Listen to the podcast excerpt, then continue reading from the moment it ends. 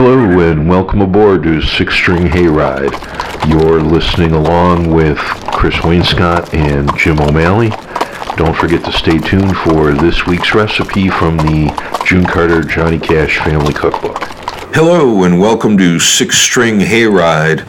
Today we are going to talk about one of the great topics in classic country music prison songs. Going to jail, escaping from jail, wondering how you wound up in jail in the first place. So climb in the cart, do not pass go, do not collect $200. We're going directly to jail.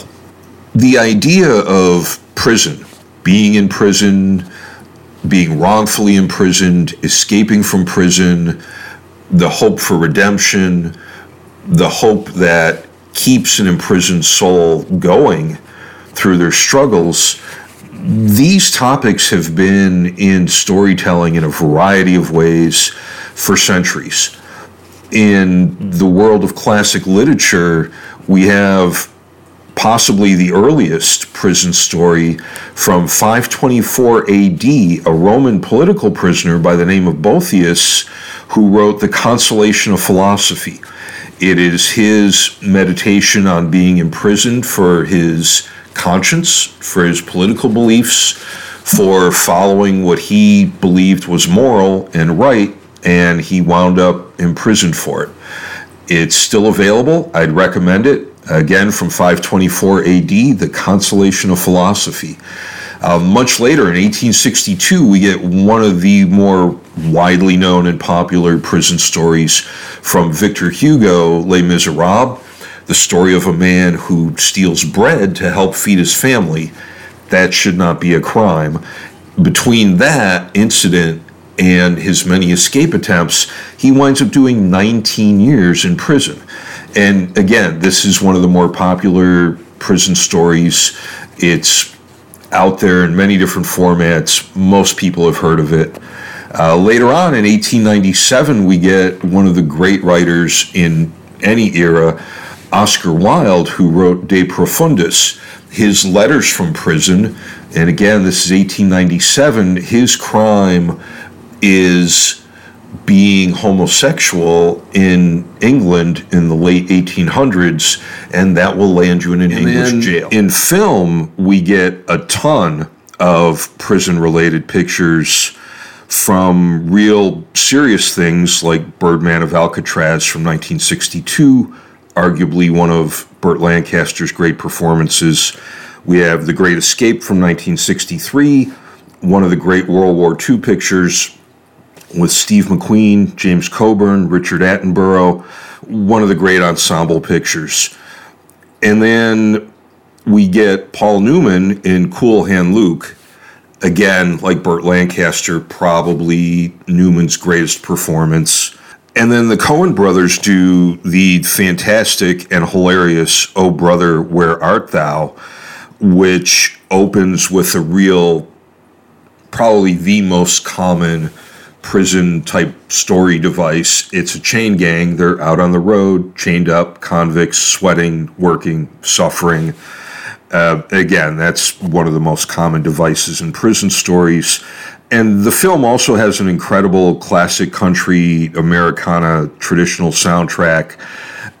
Well worth checking out. It's a great album. It's and then in music, separate from classic country, we get throughout the rock and roll era. And I guess the first one I think of is a cross between a record and a movie, and that would be 1957 Jailhouse Rock. Uh, before Elvis went in the army, those first few movies in glorious black and white, it's great stuff. And the title track, the big production number in the movie, is really cool. And the song itself, with Scotty Moore and that killer guitar playing all over it, 1957, The King, Jailhouse Rock. And then over the years, we get Bob Dylan with Hurricane, which explored the story of a boxer who was falsely accused and convicted of murder. The song helped to generate attention for the story, and eventually the man was cleared and released. We also have Warren Zevon with Prison Grove, The Clash, with a real fantastic one Jail Guitar Doors, Snoop Dogg, Murder Was the Case, John Prine, Christmas in Prison, a really great humorous take on the idea of spending Christmas in prison. He claims the food's really good. And then among my favorites, uh, those classic Irish bad boys from Dublin, Thin Lizzy with Jailbreak, and the legendary can't say enough great things about him, Sam Cooke with Chain Gang. That's the sound of the men working on the chain gang. Busted down on Bourbon Street, set up like a bowling pin. I turned 21 in prison, doing life without parole. No one could steer me right, but Mama tried, Mama tried. He's in the jailhouse now. He's in the jailhouse now. I told him once or twice to quit playing cards and shooting dice. Tonight is gonna be a jailbreak somewhere in the town. Tonight is gonna be a jailbreak,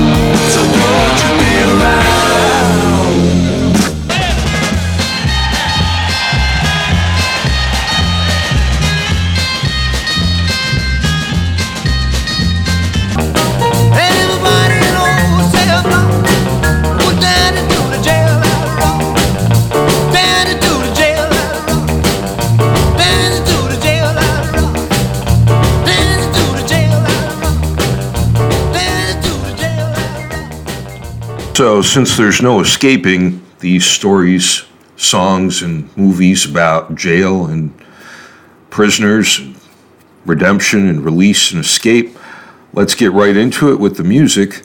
And do stay tuned because later on there will be two recipes from the June Carter Johnny Cash cookbook. Don't forget, folks, bribing the guards, digging tunnels, you're going to build up an appetite. Stay tuned. You're listening to Six String Hayride with Chris Wainscott and Jim O'Malley. Hello, welcome to a six string hayride podcast, a ride through the world of classic country music with Chris Wainscott and Jim O'Malley. Please follow us on our Facebook page, Six String Hayride, for more music, more history, more information, great conversation about all those things, and of course, more recipes from the June Carter Johnny Cash Family Cookbook. We're going to talk about Sing Me Back Home, which is either a song about life in prison or a gospel song disguised as a song about life in prison. We're going to leave that up to the listeners to decide. and welcome aboard the hayride to my partner chris wainscott chris why don't you tell us about merle haggard and the masterpiece that is sing me back home So, this was the title track for Merle Haggard's fifth album with the Strangers. Uh, this was the third of his 38 number one country songs, and like many of Haggard's early songs, the focus is on prison. Uh, Merle himself had spent three years in San Quentin. Now, the song is at least loosely based on Hag's relationship with a couple of inmates, one of whom, uh, Caryl Chessman, is famous for becoming the first person executed for a non lethal kidnapping. This song tells the story of an inmate being led to his execution. As he passes the cell of the narrator, who is known to play guitar and sing, he asks the warden if he can have the narrator play him a song. The warden led a prisoner down the hallway to his doom. And I stood up to say goodbye like all the rest. And I heard him tell the warden just before he reached my cell. Let my guitar playing friend do my request. Doomed prisoner then reflects that a week prior, a church choir had visited the prison, and he had asked them to sing a gospel song that his mother used to sing during his youth. Now, my own journey with this song began with hearing Jerry Garcia sing it on some Grateful Dead shows. It touched something pretty deep that I understood a bit better when I learned more about the origin of the song. Now, unlike El Paso, uh, which was heavily in rotation for most of their career, the Dead only covered this one 38 times, all of those times between 1971 and 1973.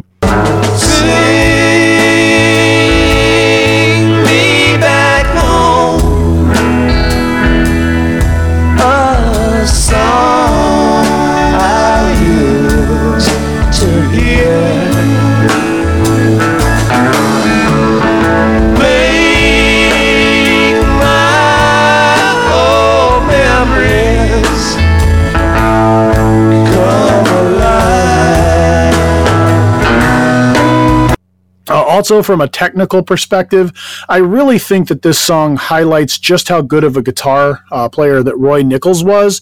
The man's a virtuoso, but here his playing is just so laid back and textural.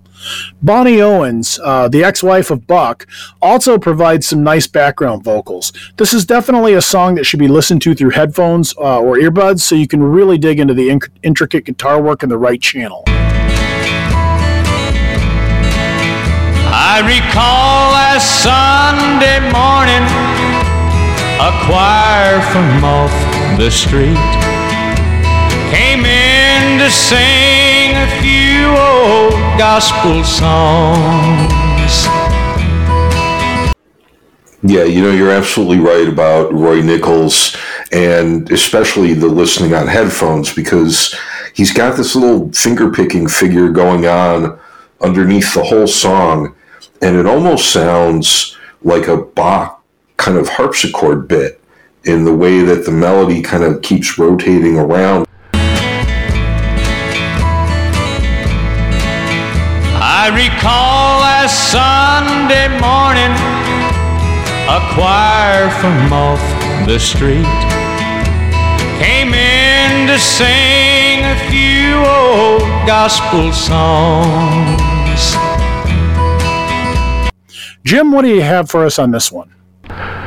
Merle Haggard had a brilliant run of outlaw and prison themed music between 1966 and 1969 with Lonesome Fugitive, with Mama Tried, and here with Sing Me Back Home. It's also during this time that he begins to form a very deep personal friendship with Johnny Cash, another master of the prison song. Think I Got Stripes, 25 Minutes to Go, and Dark as a Dungeon. And we know there's a lot of others. When Merle Haggard appeared on Johnny Cash's TV show, it was still a well kept secret that Mr. Haggard had done time in prison in the 1950s and early 1960s. In Bakersfield and in San Quentin, Merle Haggard was an audience member at one of the early Johnny Cash concerts in San Quentin prison. When Merle Haggard appeared on the Johnny Cash TV show, Johnny told him, Look, people are going to find out at some point that you did time. You can either tell them here with me sitting next to you on my television show, or you can take a chance on people finding out through a newspaper someday. What do you think? Well, Merle Haggard opened up and went public with his background, and we know the rest is music history. He is one of the all time greats. uh, prison songs and that type of thing, John, uh, there's one thing comes to my mind. That's Folsom Prison, the San Quentin album. Uh, really like it, man. Well, thank you, Merle. I've done several shows at Folsom and San Quentin Prison, and I really did enjoy. Enjoyed doing that.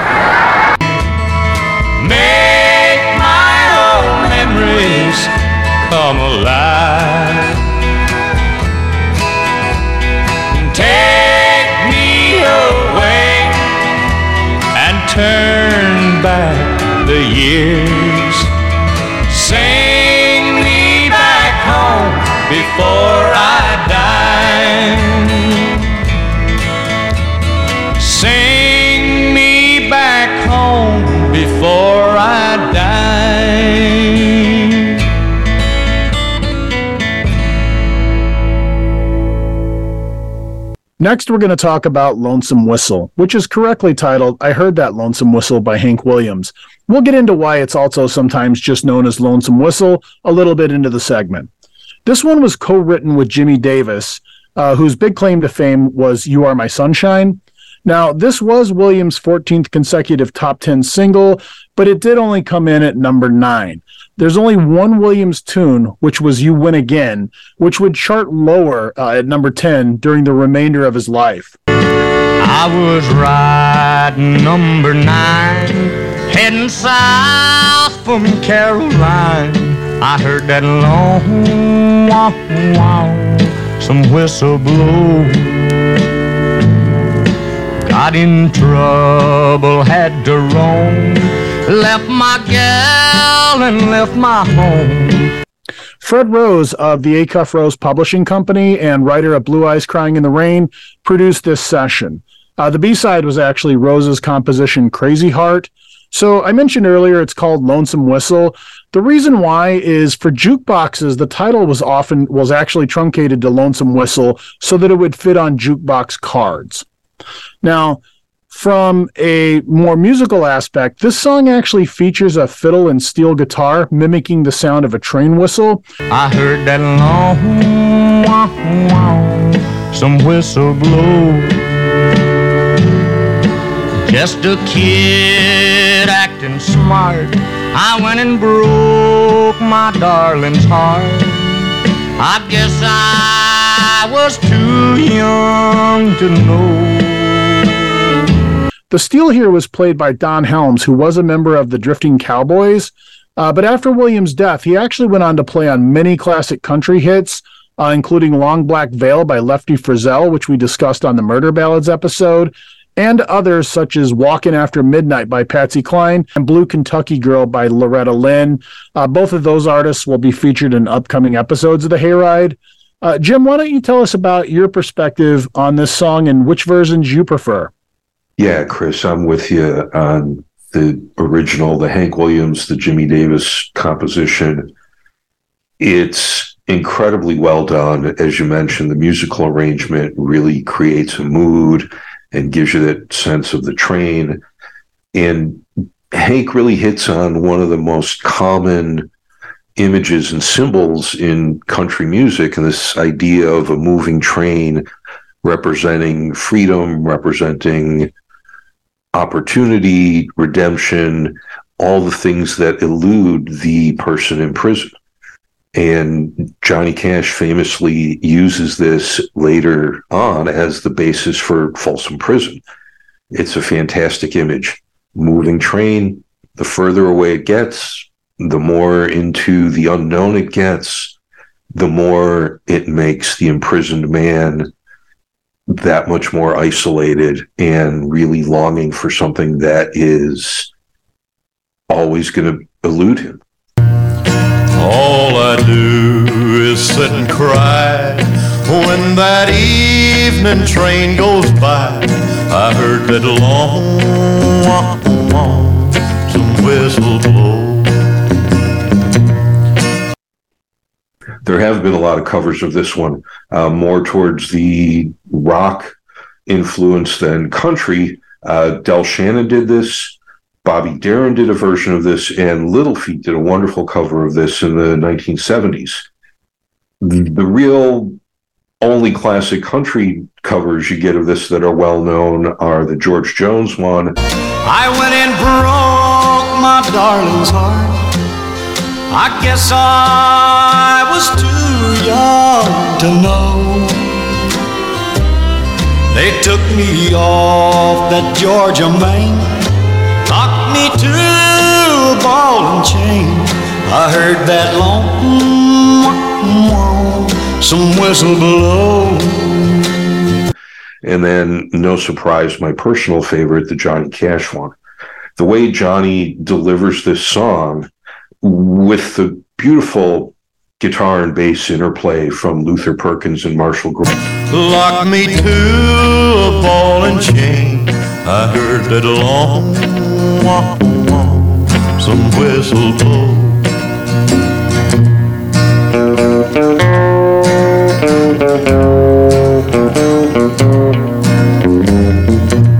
Johnny delivers this in such a way that the character has such a sense of regret and self awareness and even a sense of shame by the end of the song that is kind of unique in these man on the run, man gone wrong type of songs.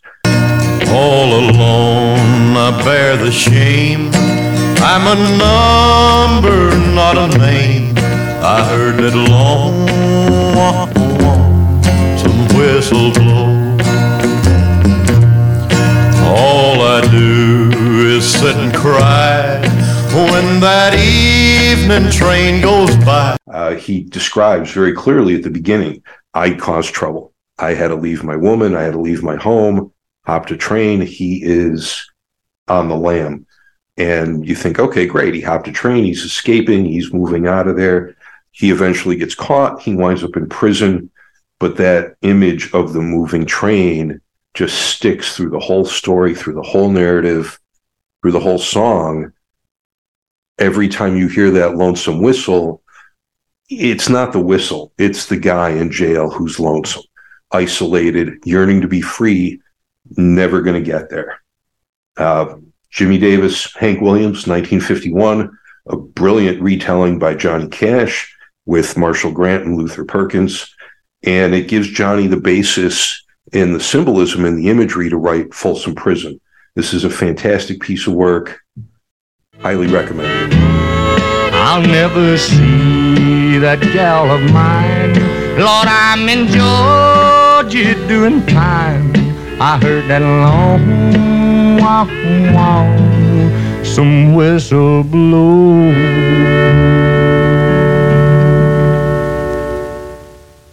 Okay, for this episode, we promised you two recipes from the Cash Carter family cookbook.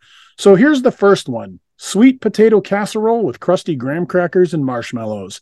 Jim, why don't you give us that recipe? Well, folks, it's that time of year again. It's getting cold. Thanksgiving and the rest of the winter holidays are coming up. So let's get right to some good old fashioned comfort food. This is the recipe from the June Carter Johnny Cash family cookbook for sweet potato casserole with crusty graham crackers and marshmallows.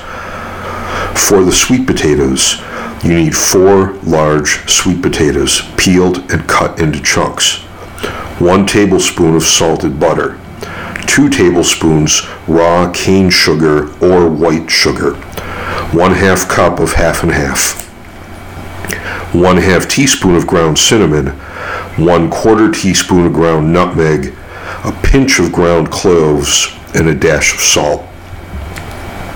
Now, for the topping, you will need one quarter cup of firmly packed brown sugar, one half cup of unsalted butter melted, one quarter cup of graham cracker crumbs, two tablespoons all purpose flour, one quarter teaspoon of ground cinnamon, a pinch of ground nutmeg, a pinch of salt, four ounces of chopped pecans, and two and a half cups of mini marshmallows divided. Preheat your oven to 375 degrees. Butter a 9 by 13 or close enough inch casserole dish. To prepare the sweet potatoes, place them in the dish, adding a shallow layer of water to the bottom. Place the dish in the oven and bake about 30 minutes until the sweet potatoes begin to soften. Remove from the oven, drain the water from the dish, and spoon out the sweet potato pieces into a large bowl. Add the butter, the sugar, the half and half, the cinnamon, the nutmeg, the cloves, and the salt. Blend with an electric hand mixer until smooth. Return the mixture to the dish and place back in the oven. Bake for about 4 to 5 minutes until the mixture is steaming and heated through. To prepare the topping, combine the brown sugar, the butter, the graham cracker crumbs, the flour, cinnamon, nutmeg, salt, pecans, and half of the marshmallows in a medium saucepan. Stir well and cook over medium heat until the mixture begins to bubble and the marshmallows and sugar melt together. Spread a layer of the marshmallow mixture over the top of the sweet potatoes. Return the sweet potatoes to the oven and bake for 12 to 15 minutes. Remove the dish from the oven and add the remaining marshmallows. Return to the oven and bake until the marshmallows are browned and the crust is browned. Serve hot. Enjoy. Okay, folks, up next is Jimmie Rodgers, the singing brakeman from 1928 with In the Jailhouse Now.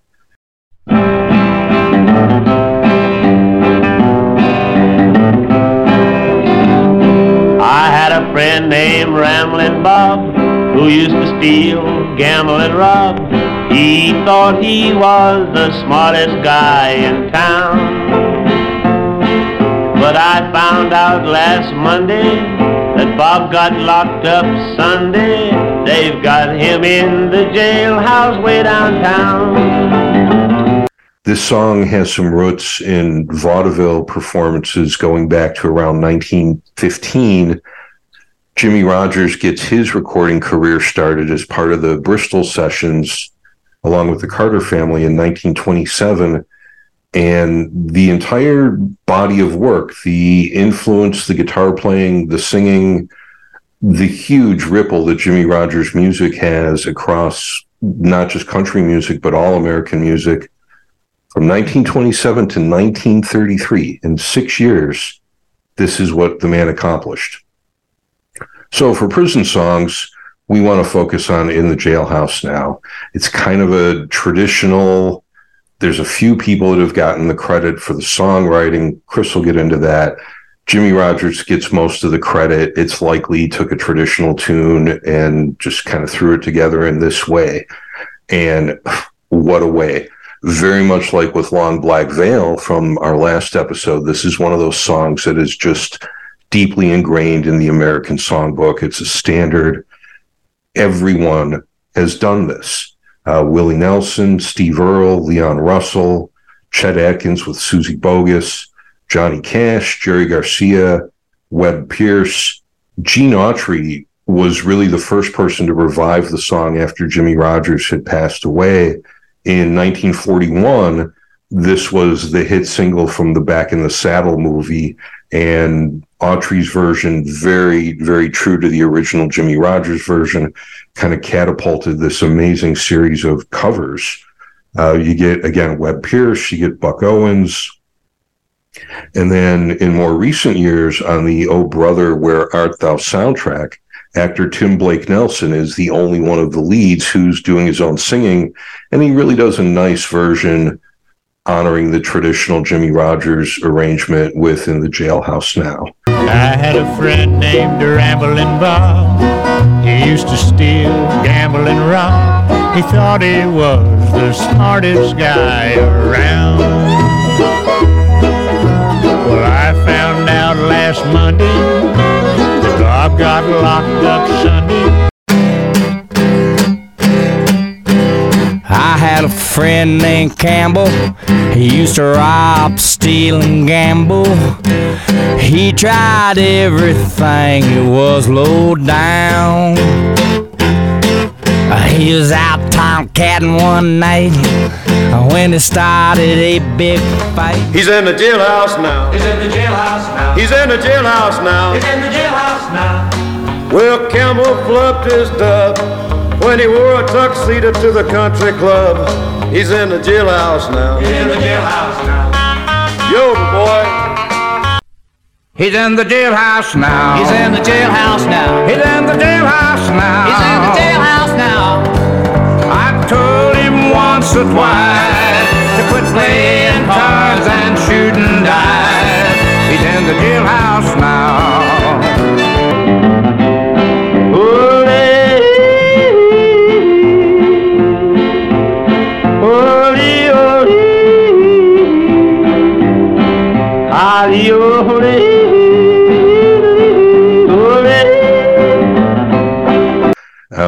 This is one of those kind of flexible folk songs where the names and the places change. Again, Whiskey in the Jar, I think, is the best example of that sort of thing. But this one is a real easy rhyme scheme and it's real flexible. So you have Ramblin' Bob, who steals and robs, and you have a man named Campbell who likes to gamble.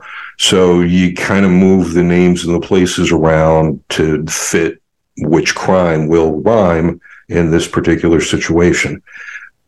Traditionally, the last verse of the song introduces a female character as either a romantic partner or a criminal partner or someone who comes to the jailhouse to get either Bob or Campbell out of jail. That person is usually Susie or Sadie. If you go out on Tuesday, it's Susie. If there's another twist in the plot and it rhymes in a different way, then you kind of go with Sadie. And then I met Bill's old gal Sadie, and she said, Have you seen my baby? And I told her he was downtown in the can. Well, old Sadie, she started fussing. She went down to the jailhouse a cussing. She said, I come down here to get my man. She's in the jailhouse now. She's in the jailhouse now. What Jimmie Rodgers accomplished with this song, uh, not so much the story, because again, that comes from older vaudeville stuff. It has some flexibility. It's really 50 50. Half the versions are Ramblin' Bob, half the versions are Campbell who gambles. The biggest thing that Rodgers accomplished with this in the vocal is, of course, the yodeling part, but it's really the guitar arrangement because it's basically just a skeleton. He's finger picking, the thumbs hitting the bass notes, he's hitting some melody. It's beautiful, it's brilliant.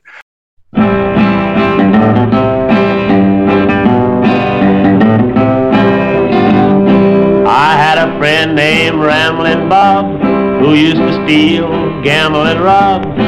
He thought he was the smartest guy in town. but it's just so bare bones that you look at these cover versions over the years and people have filled into the song without changing the song. So when you listen to the Jimmie Rodgers version, you can hear where there should be some piano. You can hear where there should be some electric guitar with a little bit of a swing and a bounce to it. You hear a little bit of drum with the brushes, you can hear in the course where you could really arrange it and go for this Bill Monroe type vocal harmony in the course. And that's what Webb Pierce does in 1955 in one of the most brilliant covers of uh, In the Jailhouse Now. Well, I had a friend named Ramblin' Bob who used to steal, gamble, and rob. He thought he was the smartest guy in town. But I found out last Monday that Bob got locked up Sunday. They got him in the jailhouse way downtown.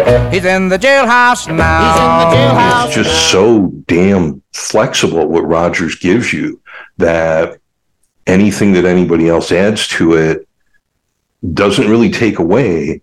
And again, when you listen to Rodgers play it, it especially on headphones, you can hear the real subtle beauty and the brilliance of the guitar part. But your imagination kind of starts filling in where the other instruments would go. And the way Rodgers plays it, it just it's just a perfect fit between his singing, the story, the incredibly brilliant guitar part, and the way it just plays into your imagination. And you're in jail and you're with Jimmie Rodgers. Things could be a lot worse, folks. You could be in jail and solitary. It's just a classic from 1928. Chris, why don't you tell me what you got on this one? Yeah, Jim, let's talk a little bit about Jimmie Rodgers. Uh, you referred to him by his nickname, nickname, and a lot of people have probably heard the nickname of the Singing Brakeman. Uh, it's actually based on a job that he had with the railroad. Uh, he was already a performer at this time, but he did work to support his family. This was really in the era before it was easy for performers and entertainers to, uh, you know, especially musicians, just to support their family on music alone. Um, at, in 1924, at the age of 27, he contracted tuberculosis, and that actually forced him to quit his railroad career. Uh, that did allow him to get back to his first love, which was performing. Uh, you also touched on the fact that he, along with the Carter family, uh, was one of the progenitors of country music, starting with the what I call the Big Bang, and what I believe they referred to as the Big Bang in the Ken uh, Ken Burns documentary. And that was the Bristol Sessions, which took place in 1927 in Bristol, Tennessee. Now, I strongly urge any listeners of the podcast who want to learn more about this genre and its origins, go to archive.org. Search up the Bristol sessions. They're freely available, and everyone who wants to be a serious student of this music should absorb them. And I really can't overemphasize that word absorb enough. This is one of those things that if you just listen to it over and over again until you kind of know every note of these songs, it's going to help you understand a lot of what came after it uh, it really will give you the foundation that you want if this is something that you're interested in learning more about. Uh, of course, for people who are more casual fans, there's no need to do all that. But anybody who really wants to, to dig in and learn, this is where you start. Now, on May 17th, 1933, Rodgers began what would be his final recording sessions. Uh, at this point, he was actually so weak from tuberculosis that he had a nurse traveling with him. And then on May 26th, he actually succumbed to his condition at the age of 35. So, as you mentioned, really the bulk of his recording takes place between 1927 and 1933. It's, it's six short years, but it really just lays the foundation go read interviews or watch interviews from any of the classic country artists and watch how many of them or read how many of them call out Rodgers as an influence. Uh, it, it's everyone. It's everyone from Ernest Tubb to Merle Haggard to Willie Nelson. Everybody was influenced by this man. You know, you do a great job with those Jimmie Rodgers songs. It's a beautiful album Well, you've got out. I guess Jimmie's about the daddy of them all, isn't he? Yeah, I guess he is. but you do a great job. It's kind of like hearing Jimmie again, hearing you sing those Jimmie Rodgers songs. You great Uh, and as a fun fact for the Packer fans out there, Jimmie's dad's name was Aaron Rodgers. Uh, it's not that Aaron Rodgers. He's old, but he's not that old. Um, now let's talk a little bit about the song itself. So this one was recorded on February 15th, 1928 in Camden, New Jersey, uh, presumably at the Victor Talking Machine Company's studio since Camden was their corporate headquarters. Uh, and that was the, the label that Rodgers was recording on. Uh, although the song was copyrighted by and listed to Jay Rodgers as the songwriter, as you mentioned, there were several versions out prior to that uh, of Jimmie's, although often with different lyrics. Uh, what I was able to find uh, amongst many, many versions, uh, early versions include those of Davis and Stafford in 1915, which is the earliest known. Blind Blake in 1927. Whistler's Jug Band recorded it as Jailhouse Blues, also in 1927. And then in January of 1928, just a few weeks prior to Jimmie recording what would become the definitive version, Jim Jackson released a version. Now, Rodgers' version certainly contains lyrics which are largely different from the earlier ones, with the exception of Jackson's. Uh, in that case, Rodgers' performance contains only slight differences. Now, I'll allow listeners to draw their own conclusions here, but if Rodgers did borrow his version, I'm not certain from whom, uh, as Jackson's version, which was released on Blue Dog Records, lists the song as credited to traditional. Of course, it's also possible that Rodgers was performing the song earlier and his version got back to Jackson somehow. I can't pretend to know enough about Jim Jackson to know where he was physically in relation to Jimmie Rodgers at this point in time, where they may have played in common, if they ever came near enough to one another for that to happen. Uh, but it's something that's interesting to think about. Where did Jimmie Rodgers get his version? Did he truly write it or did he write parts of it? Did he borrow it? What happened? So, what else do you have for us on this one, Jim? I really just keep getting back to the guitar style on this. It's very much you can hear how this is a big influence on Chet Atkins. It's that interplay between the thumb on the lower strings and the finger picking on the higher strings. There's also this amazing sense. Miles Davis would often say it, it's not always what you play, it's what you don't play.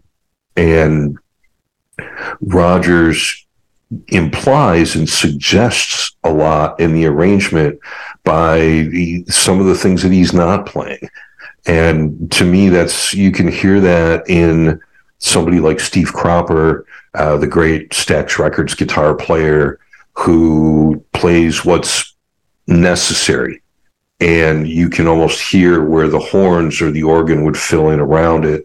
And certainly Keith Richards, who has almost a perfect sense of time in the most bizarre, awkward kind of way. And there's all these kind of spaces in between what he's playing, but there's still this real implied swing to it.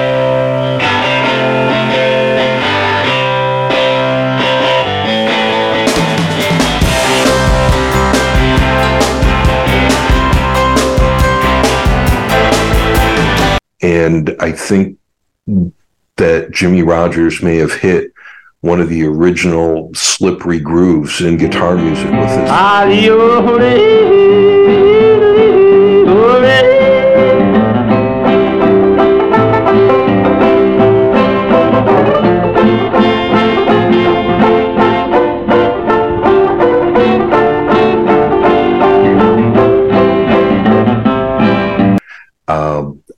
you just can't get over it. It's it's really amazing, and it's something again that you hear in rock music all the time now.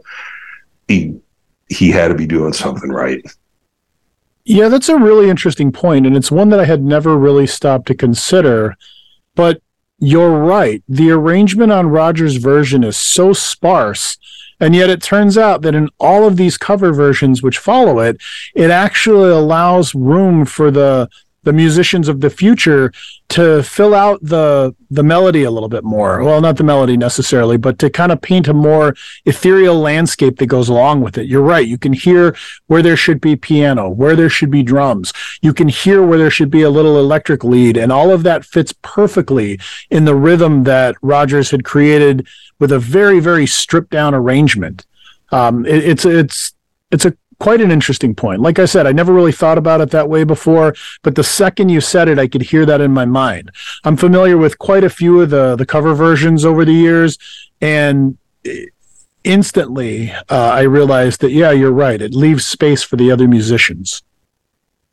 Yeah, and there's something about the notes and the rhythm he's playing just with his thumb that sort of evolves into that Luther Perkins style on the early Johnny Cash Sun Records stuff. And most of the cover versions of this, Webb Pierce, Steve Earle, Leon Russell, uh, and certainly the Johnny Cash one, all have that kind of boom chicka boom little shuffle to it. And it just sounds like that Luther Perkins Telecaster style. He's in the jailhouse now. He's in the jailhouse now. Yoba, boy. Oh, Yoba.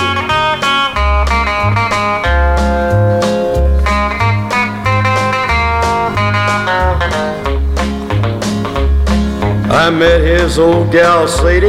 She said, Have you seen Bill lately?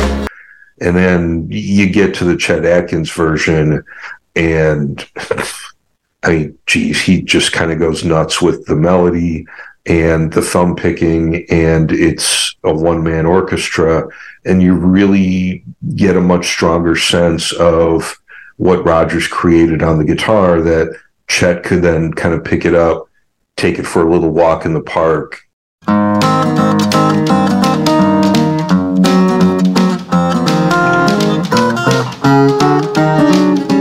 And just amazing stuff. Agree.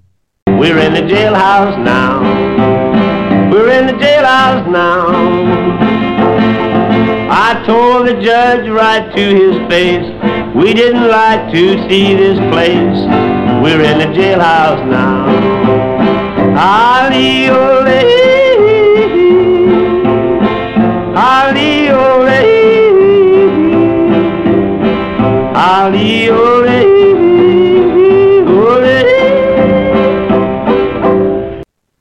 So you mentioned Luther Perkins. Let's talk about a song that he played on. Let's talk about 25 Minutes to Go by Johnny Cash. Um, this is a song that, you know, like a lot of other novelty country songs of the era, this one was written by Shel Silverstein. Now, as a kid, I was familiar with his books, such as A Light in the Attic and Where the Sidewalk Ends, but it wasn't until years later that I learned he was also the author of, well, quite a number of songs that I love. Now, the most famous version of this song is from the Live at Folsom record, but Cash had recorded this for his Johnny Cash Sings the Ballads of the True West album, which actually came out three years prior. Both recordings feature the classic lineup of the Tennessee Three, uh, which was Luther Perkins, who you just mentioned momentarily uh, a few moments ago, uh, W.S. Holland, and Marshall Grant. This was the lineup that was intact from 1960 when Holland joined until 1968 when per- Perkins tragically died from injuries sustained in a house fire. Holland was one of the early drummers in country music, as drums weren't really thought of as traditional country instrumentation for a long time. And I think that's something maybe he doesn't get enough credit for. You know, really, if you go back and you listen to early country music, you just don't hear a lot of drums. Uh, and in fact, Johnny Cash famously would fold a piece of paper and tuck it between his guitar strings to mute the strings and create the drum sound that he wanted to hear uh, on a lot of his early songs. So this song it's quite the literal interpretation of gallows humor, uh, as the protagonist will be hung in 25 minutes. Well, they're building a gallows outside my cell. I've got 25 minutes to go.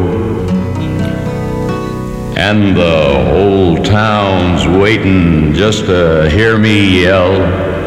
I got 24 minutes to go. He's essentially describing the events that are taking place outside of his cell as we start. You know, they're building the gallows outside his cell. He's got 25 minutes to go. Um, and this goes all the way until the end of the countdown. Uh, it's really it's similar to Silverstein's children's song "Boa Constrictor," as that it, it, it features a real time countdown of a cataclysmic event. Now, one thing I would really like here is I'd like to hear from some fans of the podcast who maybe aren't more than just casual fans of Cash. I'd really like to know if people were already familiar with this song. I've, I've always wondered quite a bit how much of an impact this one has made. Well, they gave me some beans for my last meal. I got 23 minutes to go. But nobody asked me how I feel. I got 22 minutes to go. Well, I sent for the governor and the whole darn bunch with 21 minutes to go. Well, 1965 is the Johnny Cash studio version. Like Chris said, he did do it uh, as part of the live prison albums in 1968 and early 1969. Uh, Shel Silverstein wrote this in 1962. He's also the source of a lot of wonderful children's books. And he's also the source for A Boy Named Sue, which Johnny Cash had a huge hit with uh, from the Live at San Quentin album. But let's back up a few years. So 1965, Johnny Cash, 25 minutes to go. It, you cannot escape describing the song as gallows humor because the song is funny. It's also poignant in a way, um, but it is a step by step, minute by minute walk from the jail cell to the hanging. Then the sheriff said, Boy, I'm gonna watch you die. Got 19 minutes to go. So I laughed in his face and I spit in his eye. Got 18 minutes to go. Song ends with Cash literally, you know, oh, oh, oh, he's swinging. It's set up, the verses are, are kind of two lines. You get where you're at on the clock, how many minutes to go, and then you get a step in the process.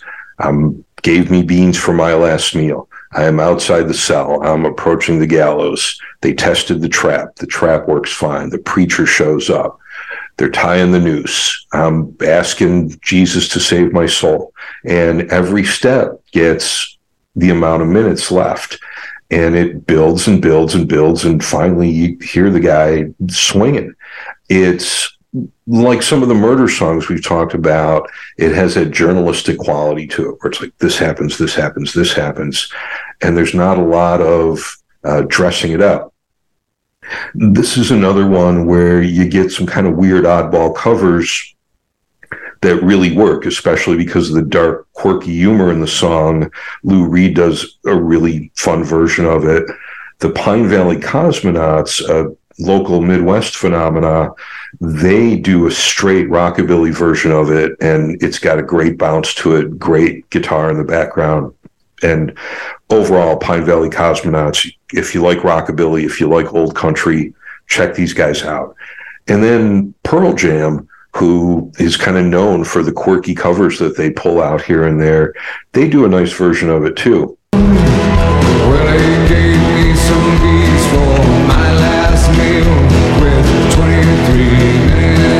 Well,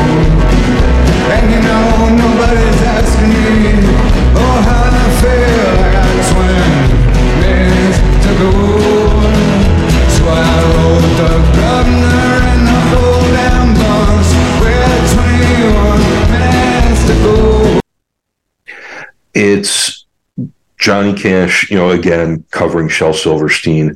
Um, they, this is actually before Boy Named Sue, but Cash, for all his somber, serious, church sort of reverent manner about him, can be a real sarcastic cut up.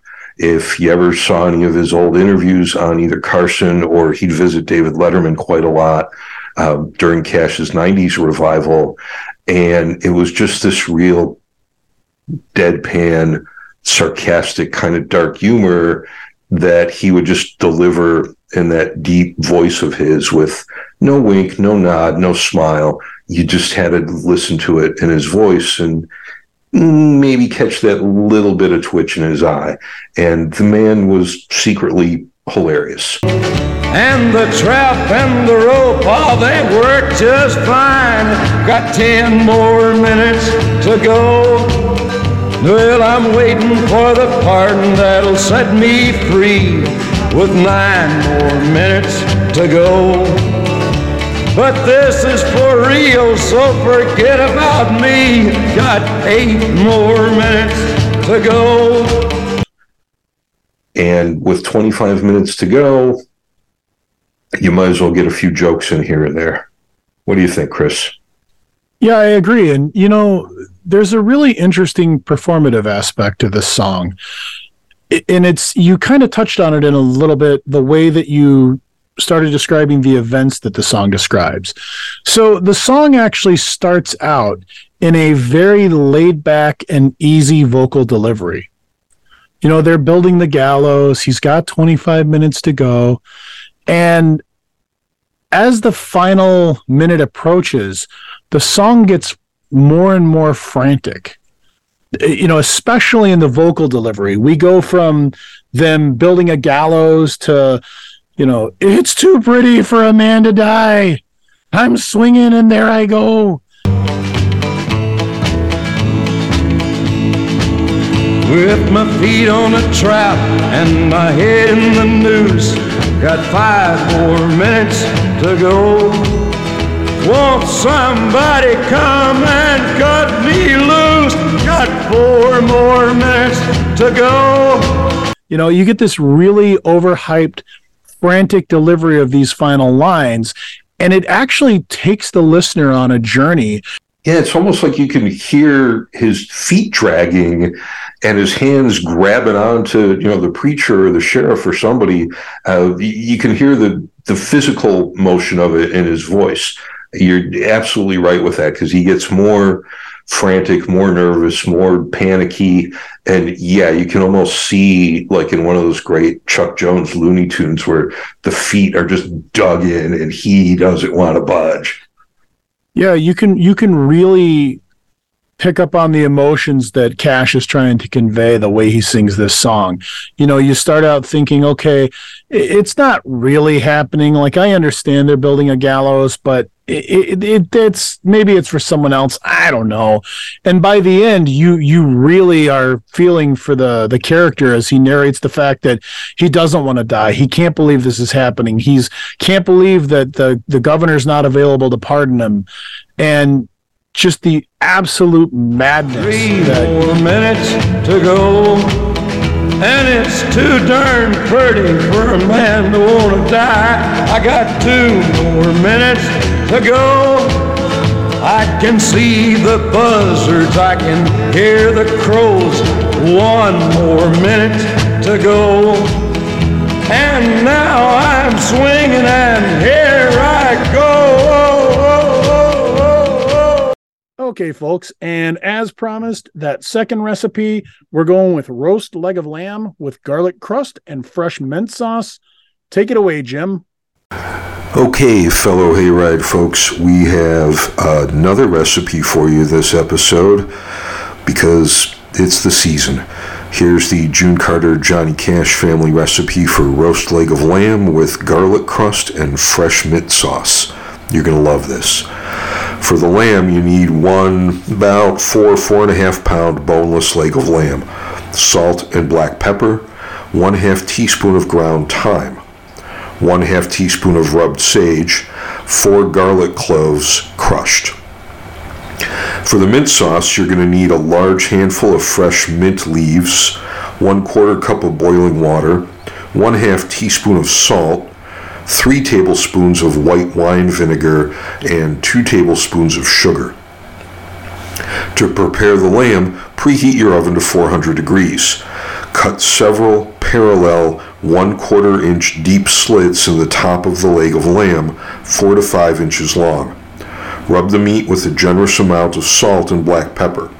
Coat the meat evenly with the thyme and the sage. Rub the crushed garlic into the meat, making sure to get plenty down into the slits. Place the meat in your roasting pan. Place the pan in the oven and roast for 10 to 15 minutes until the garlic and fat on the roast begin to brown. Remember to leave the fat side up so the juices drip down over the whole leg of lamb while it's cooking. Remove the meat from the oven. Reduce the oven temperature to 350 degrees. Cover the meat loosely with foil and return to the oven. Roast for two hours. While the meat is roasting, prepare the mint sauce. Place the mint leaves in a bowl and cover them with boiling water, salt, vinegar, and sugar. Stir well. Allow it to cool. When the lamb is roasted for two hours, remove the foil. Increase the oven temperature to 400 degrees and cook 10 minutes or more until the garlic and fat on the roast are a rich golden brown. Do not overcook. The Cash and Carter family prefer that the lamb to be rare to medium rare so that the middle of the roast is light pink when carved. Serve the lamb with the mint sauce. Enjoy. Well, folks, up next is Blackjack County Chain, written by Red Lane in 1967, uh, recorded by Willie Nelson, and produced by Chet Atkins. This is a violent and brutal story that ends up being understandable and even justified. Uh, the basic plot of the song, the way that Willie lays it out and the way that Red lays it out in the lyrics, is there is in Blackjack County a sheriff who will arrest and imprison hobos, drifters, guys that, you know, no money, nobody's going to miss them. And he basically gets them into service on a road building crew on a chain gang. Was sitting beside the road in Blackjack County, not knowing that the sheriff paid a bounty for men like me who didn't have a penny to their names. It's a very clear, heavy, dark image of 35 pounds of chain being put around your leg. And Willie notices that the sheriff has a reputation for this amongst the other guys on the chain gang. They're basically all drifters that have been kind of shanghaied into this sort of service. He describes that they're building a road, and every day they get whipped. They only get bread and water. They are enslaved. It's not just prison, it's slavery at this point. So he locked my leg to 35 pounds of Blackjack County chain. We had to eat was bread and water. And each day we had to build that road a mile and a quarter. And a black snake whip would cut our backs when some poor fool complained. So eventually, one night, Willie and the other prisoners, and he describes it in a real dramatic way. You know, we sneak in, we sneak around the sheriff while he's sleeping, and they basically use their chains to beat the sheriff to death. The song is very straightforward and direct about it. The sheriff is not an upstanding citizen. He's certainly not any kind of law enforcement officer who's upholding the actual law. He's got his own violent racket going on here. And justice is served. The prisoners rebel, the prisoners win. And Willie mentions at the end of the song that there's really no emotional scar. There's a scar around his ankle from the chain, and that's all that's left. And he feels a sense of relief that in Blackjack County, at least, this fate will not fall on other men who will be wrongly enslaved like this. Now the whip marks have all healed, and I am thankful that there's nothing but a scar around my ankle. But most of all, I'm glad no man will be a slave again to a black snake whip and 35 pounds of Blackjack County chain. It's fantastic story, real harsh, real dramatic, real violent realism. And for this reason, in 1967, a lot of radio stations just refused to touch it. Even with Chet Atkins' influence in the industry, radio stations just did not want to get near this. Because of the very predictable controversy, Charley Pride, who was a big star at the time as a black musician, absolutely did not want to do this because he had very understandable concerns about how it would affect his image and his career. So 1967, Red Lane, brilliantly told and recorded by Willie Nelson and Chet Atkins behind the board. It's vicious, it's dark, it's very real, and it's a good moral lesson. And Chris, I know you're the Willie expert here. What can you tell us about Blackjack County Chain? Well, Jim, I do enjoy the use of chains as a percussion instrument in Willie's version of this song.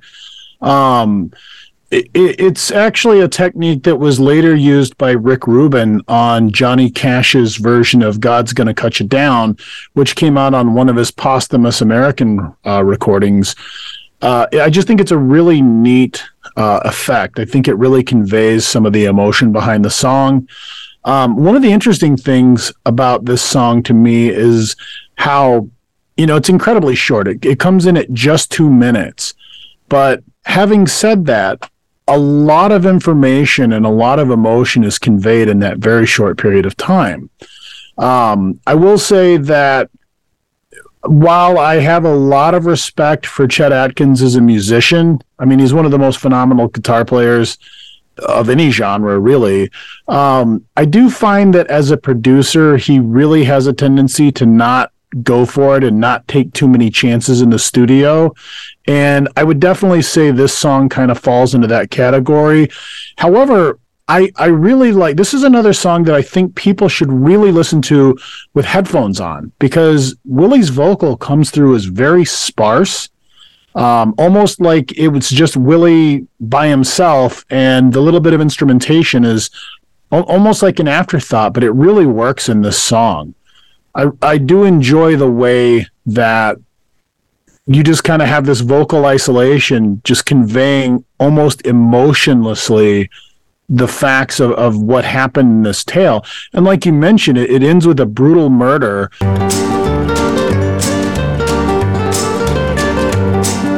And then one night, while the sheriff was asleepin', we all gathered round him, slowly creeping. And heaven help me to forget that night in the cold, cold rain when we beat him to death with the 35 pounds of Blackjack County chain.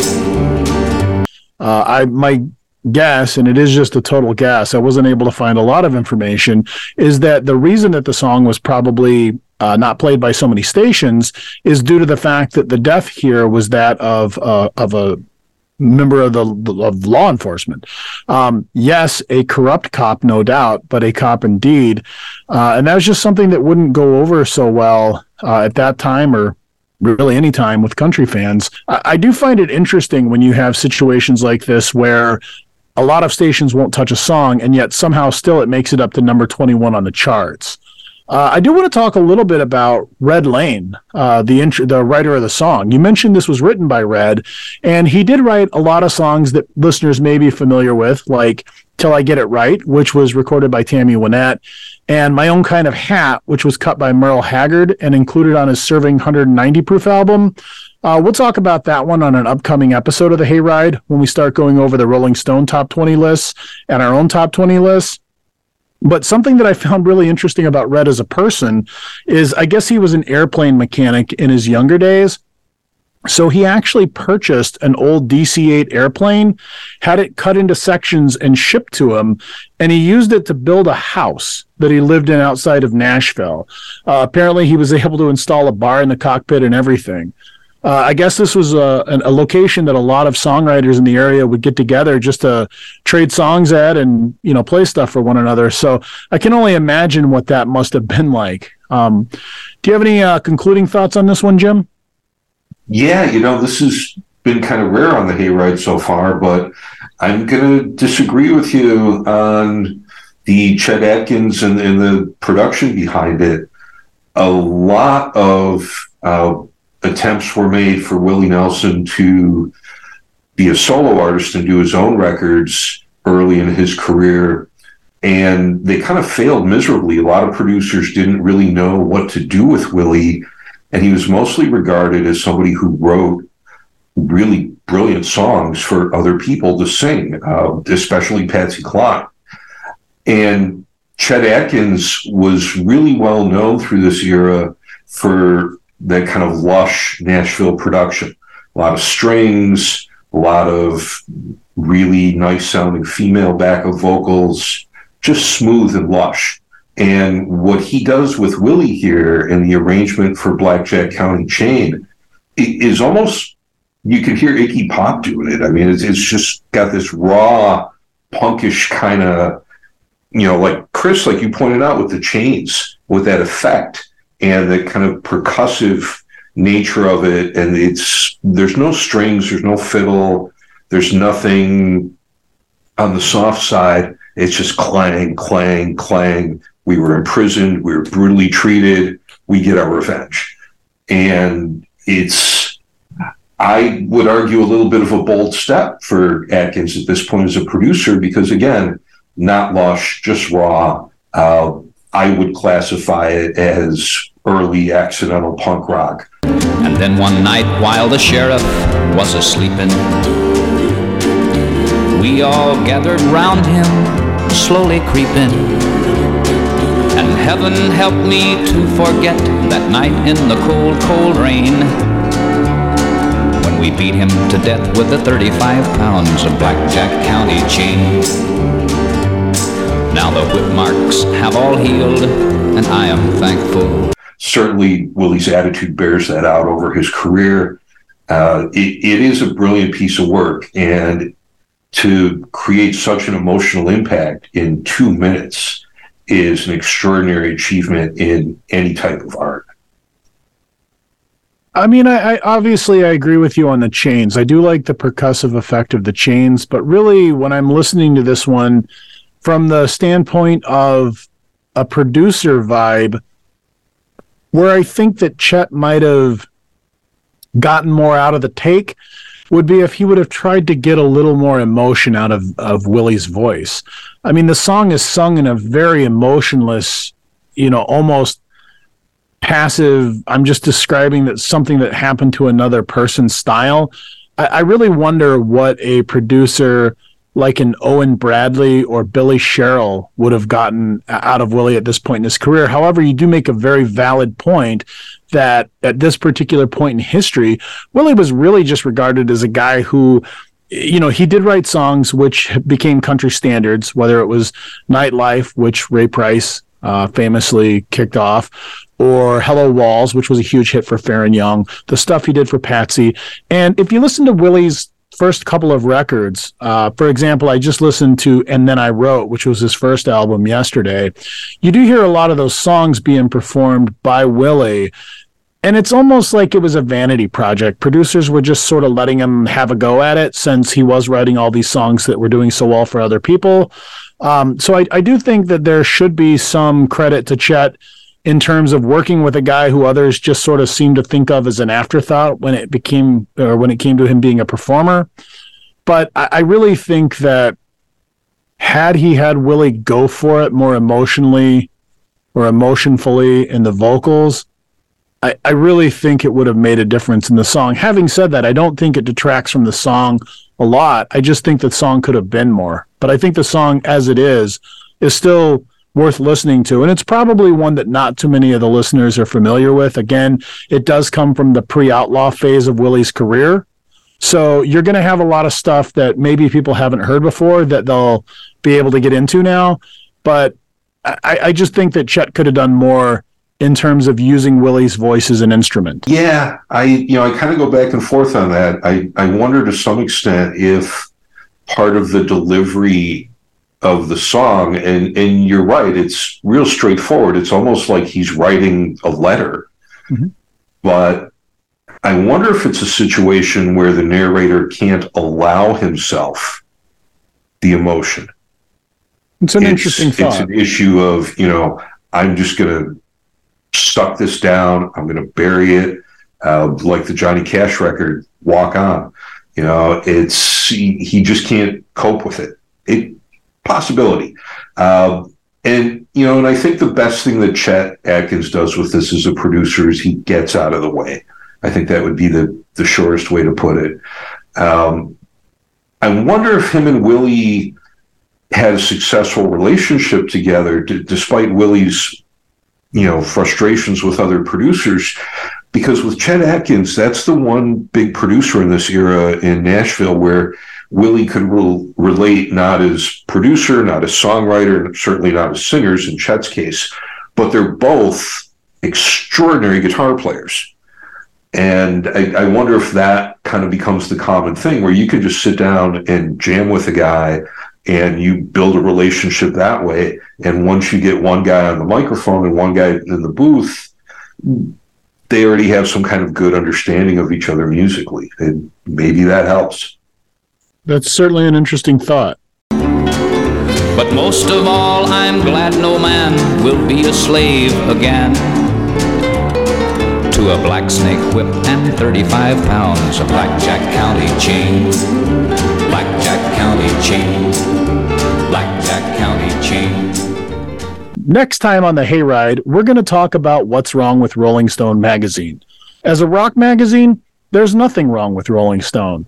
However, as a magazine that wants to make a list of the top 20 country records of all time, there's a lot wrong. We'll get into specifics of what they got wrong, what they got right, and what they get partial credit for.